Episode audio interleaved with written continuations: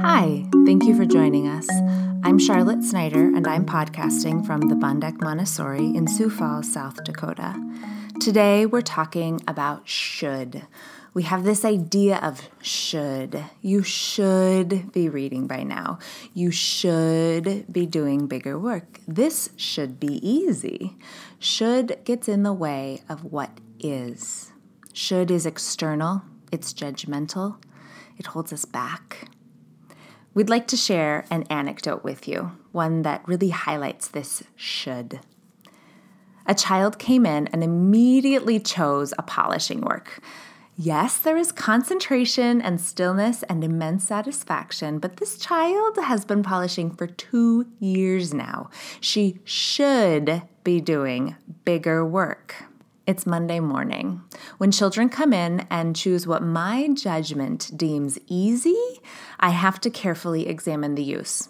Is there concentration? Is this child working or hiding behind a guise of work? Sometimes, particularly in the morning or after something big and challenging, a child will choose something I judge as easy. And I think of it like morning coffee, or checking the news, or doing a simple crossword puzzle, or even checking Facebook. Maybe it doesn't challenge my brain so much as wake up my brain. It's easing into my day, it's my warm up. Okay, so go ahead with the easy work, but I'm expecting something big next. So when this child gleefully puts away her brass duck and then proceeds to begin cloth washing, my judgments come flooding in. More easy work. I'm going to ask this child to put that away and choose some real work. This child is clearly avoiding challenging herself. Yes, it's the beginning of the year and we're doubling down on rules and procedures.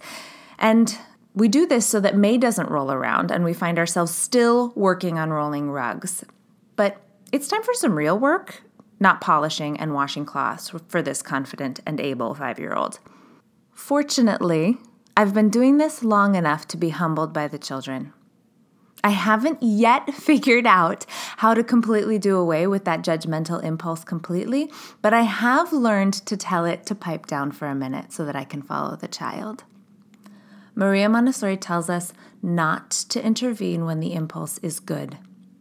This child isn't avoiding work or hiding behind something easy. This child is concentrating and working vigorously with these materials. I can guide her next work choice, but this isn't really a time to interrupt. Then it strikes me. She's polishing and then she's washing cloths. She dirtied a cloth and then she cleaned it and cleaned the rest of the cloths at the same time. This wasn't one easy work following another. This was one continuous big work. This is a big care of the environment. We're very careful that the work we provide for the children be true to life. This child was making dinner and washing the dishes. This child was pulling weeds and mowing the lawn. This was the most real life preparation that there is. This is the education of the whole child. When I correct the good impulse, I am questioning the child's judgment. The child learns to distrust herself, to be sneaky. These are huge consequences. On the other hand, this is not to say anything goes. Just because I wash up after myself and I'm making a cake for a friend, which would be seeing a task through to the end and a good impulse, that doesn't mean I should bake 10 cakes. I've been known to bake a cake to avoid vacuuming, or meal prep, or exercise, or any other task that really needs to be done. Doing a good task, but actually procrastinating. That is following a child off a cliff. And that's a time when the impulse needs to be stopped. It's a careful balance, and it's our responsibility to walk this tightrope of freedom and discipline, permissive and should, off a cliff, and my own judgment. It seems to always hold true, no matter how many times I need to learn the lesson. The children will always show us what they need. Next time, we'll chat about some of the ways we can identify these different modes of work. Some questions we can ask ourselves to say, does this need to be stopped or is this an appropriate work choice?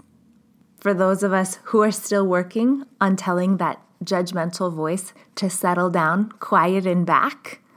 These questions can help guide those decisions until the instinct is always immediately to follow the child. Thanks for listening. Follow us on Facebook, Twitter, and Instagram at Bondec, and email us with comments, questions, and suggestions at hello at bondec.org. Until next time.